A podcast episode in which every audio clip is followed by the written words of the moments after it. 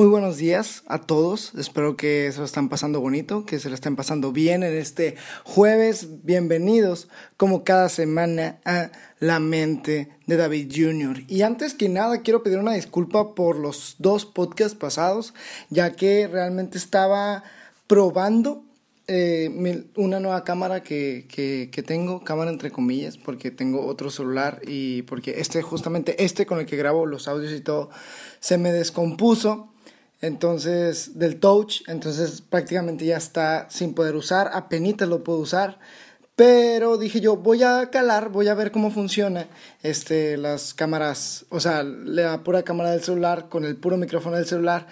Y pues no, sí se nota una diferencia en la calidad del audio, por lo tanto ya a partir de este ya voy a volver a seguir grabando con este hasta que consiga un micrófono o algo para mejorar el audio de los podcasts. Y ya después de todo eso, bienvenidos de nueva cuenta, les repito, el día de hoy vamos a hablar de un tema que ha estado muy en boga en esta semana, por lo menos en, en a nivel muy, muy, muy local, pero que se va a traspolar a una temática que ya que ya va a ser general y que entendible para cualquier persona que no necesariamente tenga que vivir aquí en Culiacán.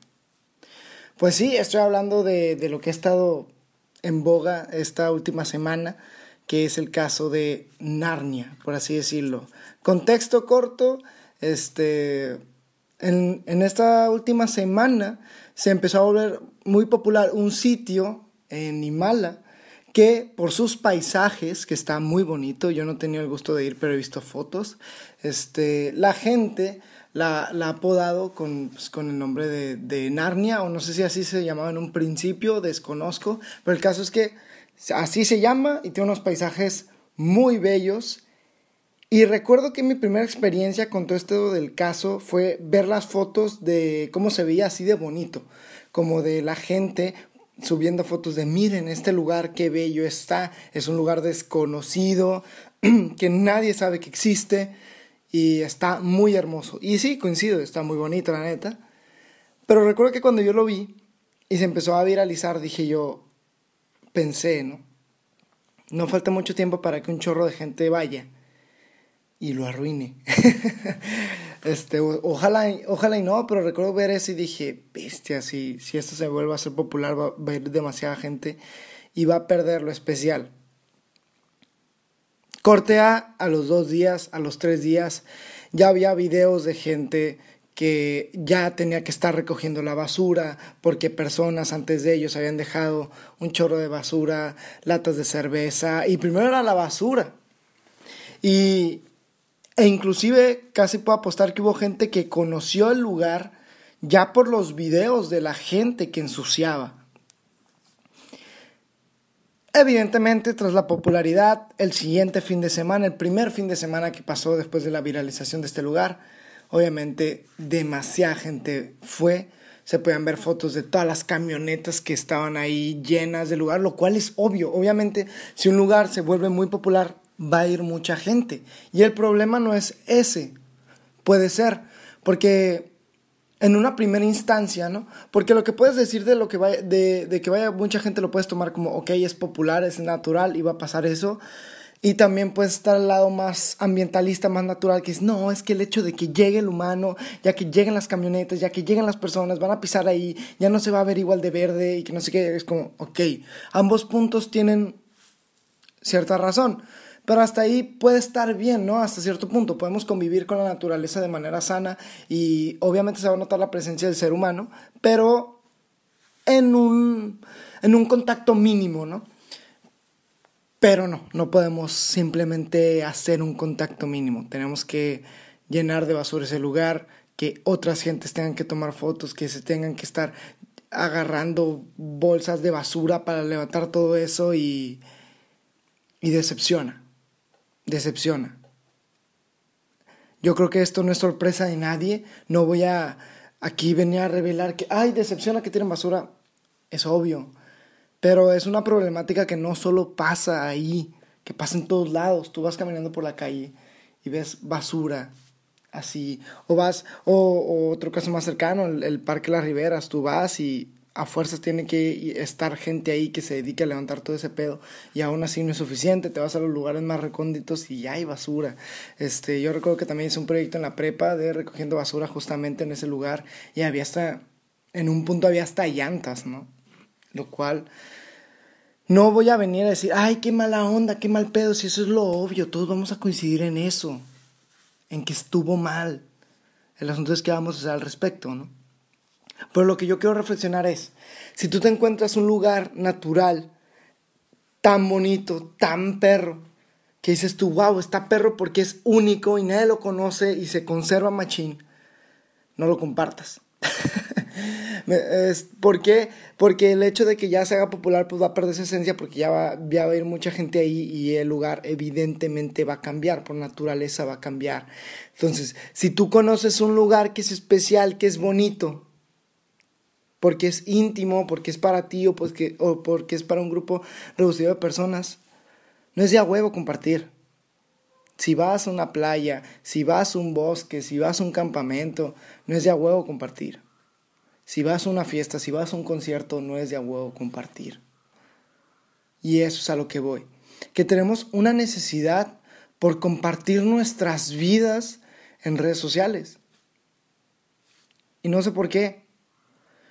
Yo en lo personal no he sido una persona que esté muy activa en cuanto a mi vida en redes. Claro, me gusta mucho hacer contenido para redes. Siempre he estado buscando hacer videoblogs. Un tiempo hice gameplays. Este, otro tiempo hice bla, crear contenido para subirlos a plataformas. Pero de mi vida no me, no me gusta mucho. Soy pésimo para las fotos familiares. Para las fotos en general no sé tomarme fotos este, no sé sonreír, así, no, no sé, no tengo idea, soy imbécil para eso.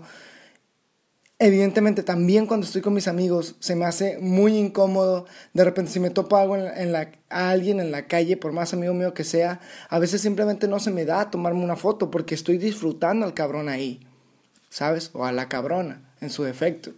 Este... Pero hay gente que no. Y es triste ver cómo en fiestas hay un momento donde una morra, fum, saca su lugar, ah, una morra, un vato, puede ser que sea, ¿no? Pero sea más en morras. No sé por qué las morras suelen tomarse más fotos que, que los vatos. Sí, ¿no? Sí, yo creo que sí. A mi, a mi experiencia, por lo menos aquí, sí. Y así, ah, la chingada, que la foto, y vénganse todos, la suben con el celular, o se quedan con el celular en la mano. Y es muy decepcionante, es muy triste este, está de la cola el, esta necesidad de aparentar, de vean todo lo que estoy haciendo, vean dónde estoy, este, en todos los momentos. Por dos razones. Número uno, pues está, le di un golpe aquí. Está la cuestión privacidad, que es como, güey, no mames, o sea, en redes sociales cualquier persona te puede ver y actualmente si por ejemplo cualquier persona tiene el interés de saber de tu vida con que consiga tu perfil de Instagram, ya sabe casi casi hasta dónde estudias y si eres, si te vale un poco madre, casi casi hasta dónde vives. Por lo tanto, está, está por ese lado, es como que hay que prevalecer la privacidad. Y segundo, ¿por qué, por qué nos tienen que importar las vidas de todos y qué están haciendo todos en todo momento. Ya, ya no hay privacidad, güey. O sea, what the fuck, no puedo... O sea, si no estás en redes, si no publicas fotos en redes, no eres nadie. Eso parece en la actualidad. Hay muchos de nosotros y muchos que yo conozco en mi círculo pequeño de amigos que si no hablas por mensaje con ellos no te consideran un amigo importante. ¿What? ¿Qué chingados? O sea, ¿desde cuándo se volvió una característica o un factor de relevancia? Por ejemplo, en las parejas y en lo social, el que me estés hablando todos los días por mensaje. ¿Por qué, güey? ¿Por qué? ¿Por qué es necesario? ¿Por qué, ¿Por qué esa necesidad de atención en línea tiene que haber para que se sientan en bienestar, para que sientan que así están bien. Qué calor, qué calor, que ha calorado el tema, ya me dio calor. ¿Por qué? No todos los días se tiene algo que contar, no todos los días se tiene algo que decir. Obviamente llegas a un punto en donde ya no tienes absolutamente nada que contar más lo que pasó en tu día. Y se supone que en estos días no hay mucho que contar.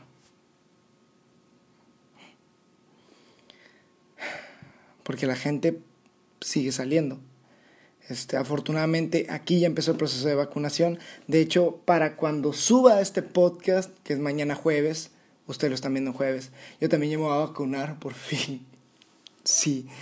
De hecho, yo empecé la segunda temporada de, del podcast este, con una crónica acerca de todo lo que me había pasado en la cuarentena. De hecho, dura como 40 minutos, 40 minutos o 30 minutos. Y es el primero que subo a YouTube y que ya tiene, ya tiene su tiempo. De hecho, lo podría checar aquí en la computadora. Vamos a ver, vamos a ver ya cuánto tiempo tengo contando mi experiencia estando encerrado. Porque yo recuerdo que ese video lo subí como a los dos meses de cuarentena y yo estaba contando según como que ya era una eternidad, ¿no? Dos meses de cuarentena. Y fíjense, mi experiencia encerrado es 5 de abril de 2020. O sea, ya un año, no fue marzo, abril, mayo, junio, julio. Un año, tres meses sin salir. En ese lapso de tiempo este. Fui un tiempo a, a la ciudad donde me vio nacer y estuve seis meses este, ya no aquí en esta ciudad.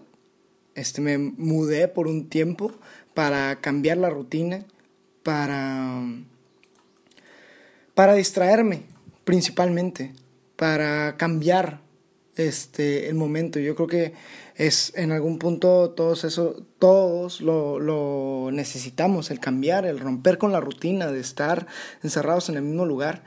Y a mí me sirvió, seis meses después vuelvo, y estoy aquí de vuelta, diferente. Sí, sí me siento, no sé ustedes cómo se, cómo se sientan, no sé cómo recuerden cómo eran al inicio de la cuarentena y cómo es ya que se ve al, el final, ya más que nunca, ya que nos están vacunando por lo menos a los morros de de 18. Todavía faltan los nenes, los niñes, los plebitos. Pero ya, ya, ya estamos en, en las últimas del, de la pandemia, ¿no? No en las últimas de que ya nos vamos a, a morir todos a la chingada. Pero estaría perro, ¿no? Como analizar qué estabas haciendo cuando empezó y qué estás haciendo ahorita ya que te están vacunando. Está Está interesante, ¿no? Yo creo que con eso podemos despedir el podcast del día de hoy. Este, hablamos de muchas cosas y concluimos en cómo cambiaste. O, o no tanto así, simplemente trata de pensar qué estabas haciendo antes de la pandemia, cuando empezó, y qué estás haciendo ahora que ya está por acabarse. Bueno, sin nada, nos vemos hasta el próximo jueves aquí en el mismo canal. Este, una disculpa que el podcast pasado lo subí en viernes, pero es que por temas de tiempo este, no pude publicarlo en viernes, pero ya estaba subido. Simplemente me faltó ahí picarle a publicar. Pero ya, todos los jueves se va a estar subiendo este podcast. Ya sigan el TikTok del podcast, arroba la mente por David Jr., creo que así se llama, si no me equivoco, voy a checar aquí otra vez en mi computadora para darles el dato. Ahí estamos subiendo este, ya clips, clips de lo que está pasando eh, del contenido del podcast, clips pequeños, cortitos, con fragmentos que determino yo si son interesantes. Entonces, si te gusta esto, puedes checar los clips que subo ahí a TikTok por si te interesan. Es la espacio, mente, espacio, David Jr. Y ahí se van a encontrar con clips que ya hay, ya hay nueve clips de, del podcast y esperemos que haya muchos más. Así que nos vemos hasta el próximo jueves aquí en La Mente por David Jr. Adiós.